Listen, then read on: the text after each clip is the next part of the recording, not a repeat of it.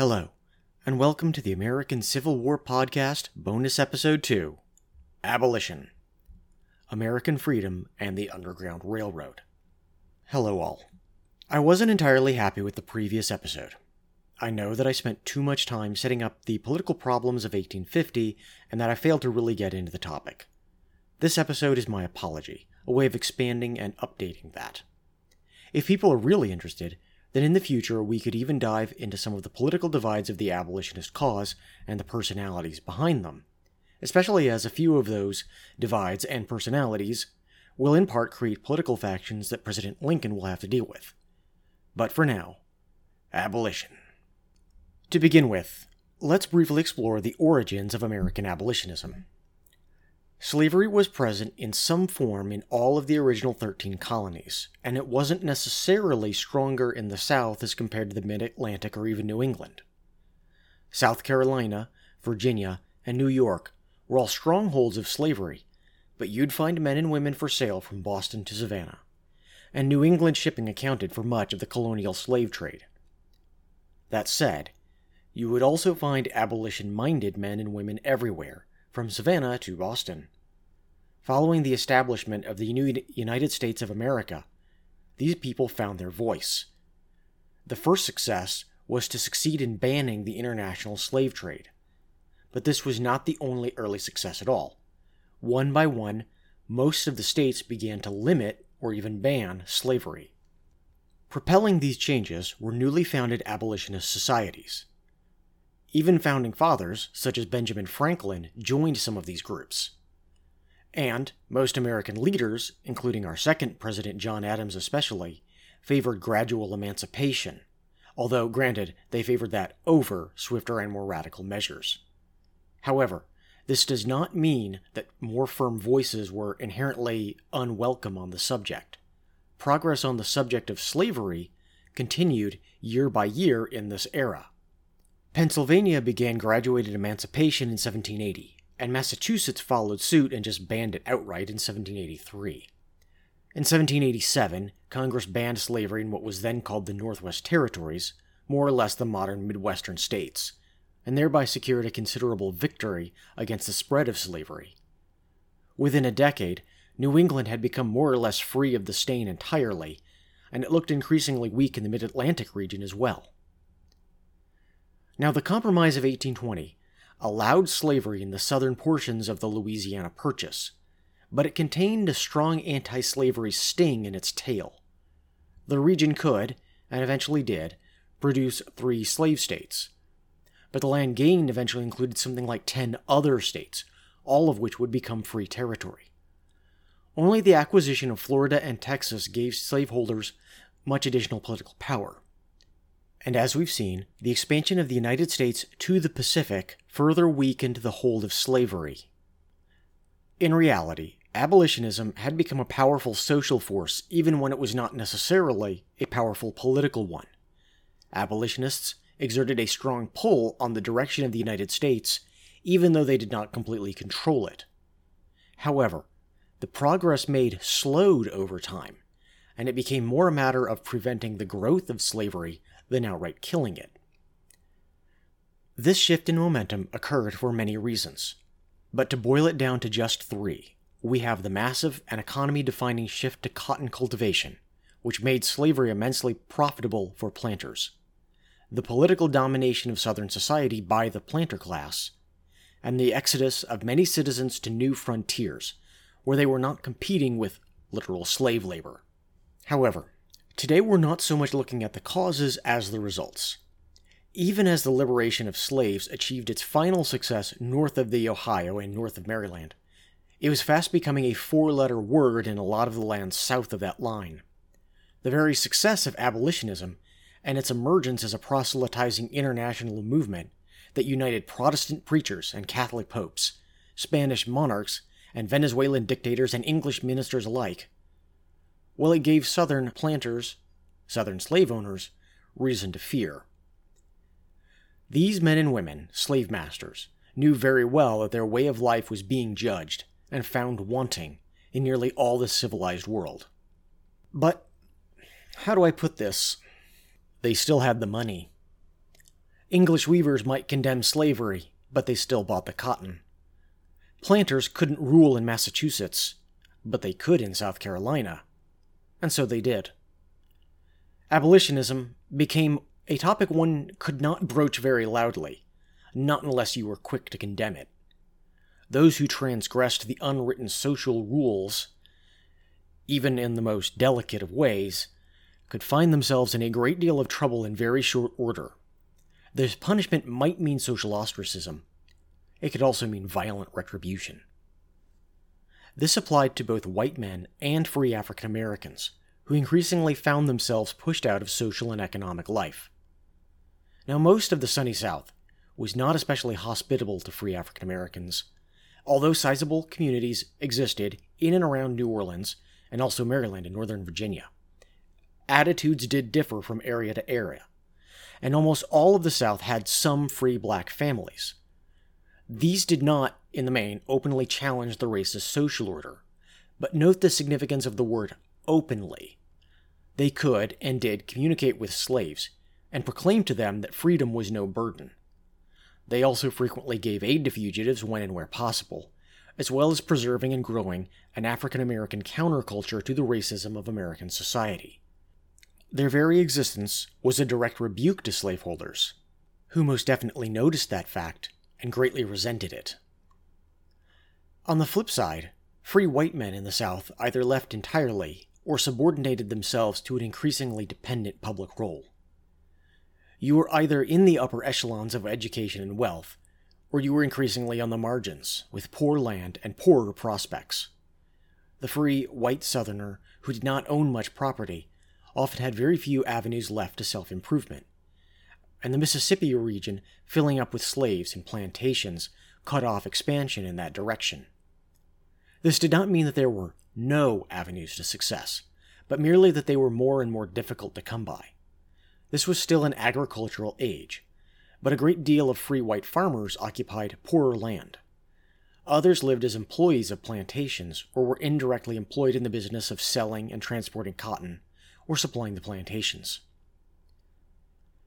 Put together, along with the deliberate spread of racist prejudice, meant that most free white men and women emphatically did not rebel against the planters or embrace abolitionism.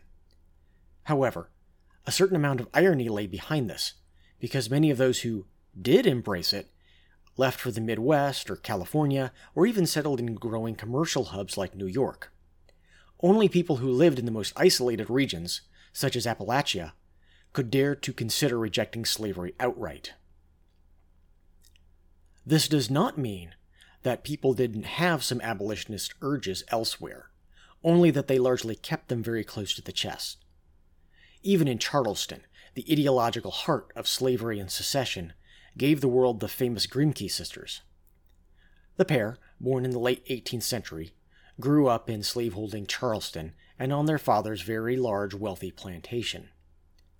However, the two sisters encountered Quakerism in Pennsylvania and rapidly adopted many of their views, including on slavery. They would go on to spend a considerable portion of their lives traveling, promoting abolitionism among other social causes, and pushed ideas on racial equality commonplace today, but exceptionally radical in the nineteenth century.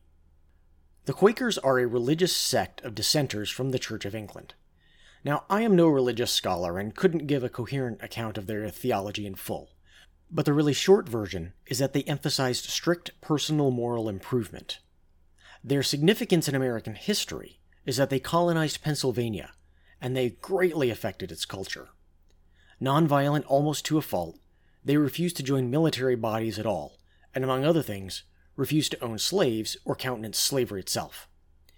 Even before the founding of the American nation, the Quakers formed a slightly different culture and constantly agitated against slavery.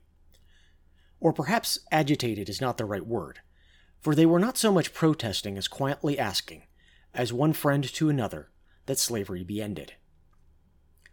Now, planters could arm themselves to the teeth and fight back against uprisings, and they could demand legal protection and aid from the government until the end of the world. But hundreds and thousands discovered that they had no real defense against a message of brotherhood. For instance, nearby Maryland, bordering Pennsylvania, was in the process of becoming a free state in practice, although perhaps too slowly. Despite the considerable growth of the population, specifically including African Americans, the number of slaves declined there year over year. I should also clearly point out that some slaves were being sold off to the Deep South as well, but Maryland's freedmen population was growing rapidly, and other slave states, even in the border areas, were not seeing declining slave populations. Or rather, other slave states except neighboring Delaware, which at this point had become a slave state almost in name only, with only a tiny number left to speak of.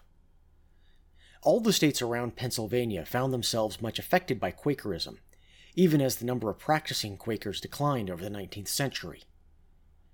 And abolitionists who were not Quakers, and indeed most were not, often adopted similar tactics and a similar message.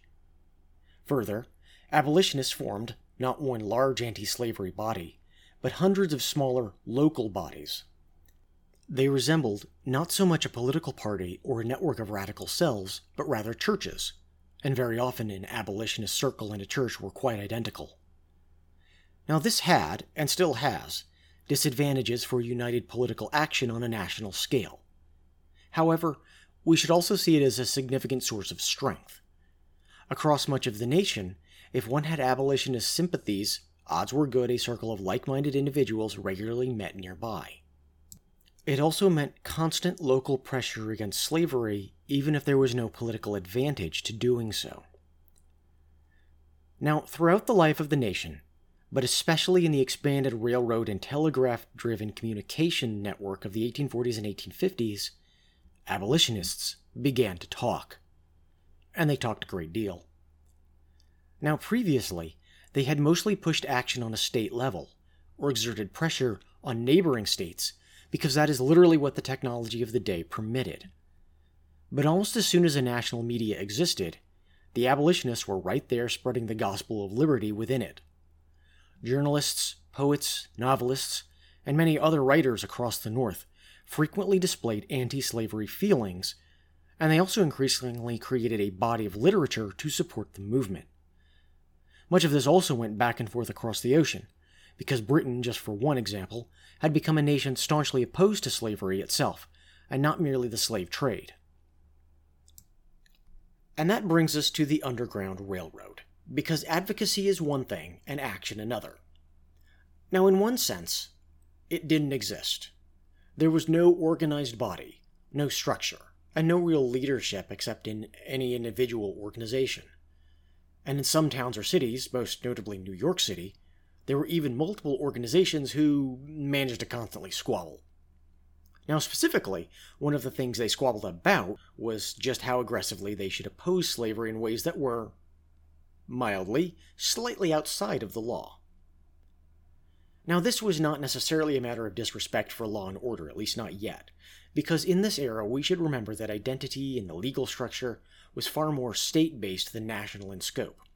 Pennsylvanians did not especially feel all that much need to obey the pro-slavery rules that prevailed in Virginia, unless they visited there.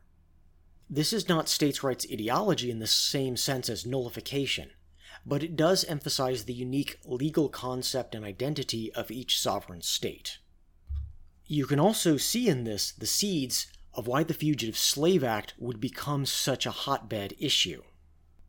Now, in practice, abolitionist organizations of any variety usually could not do much to help a slave escape.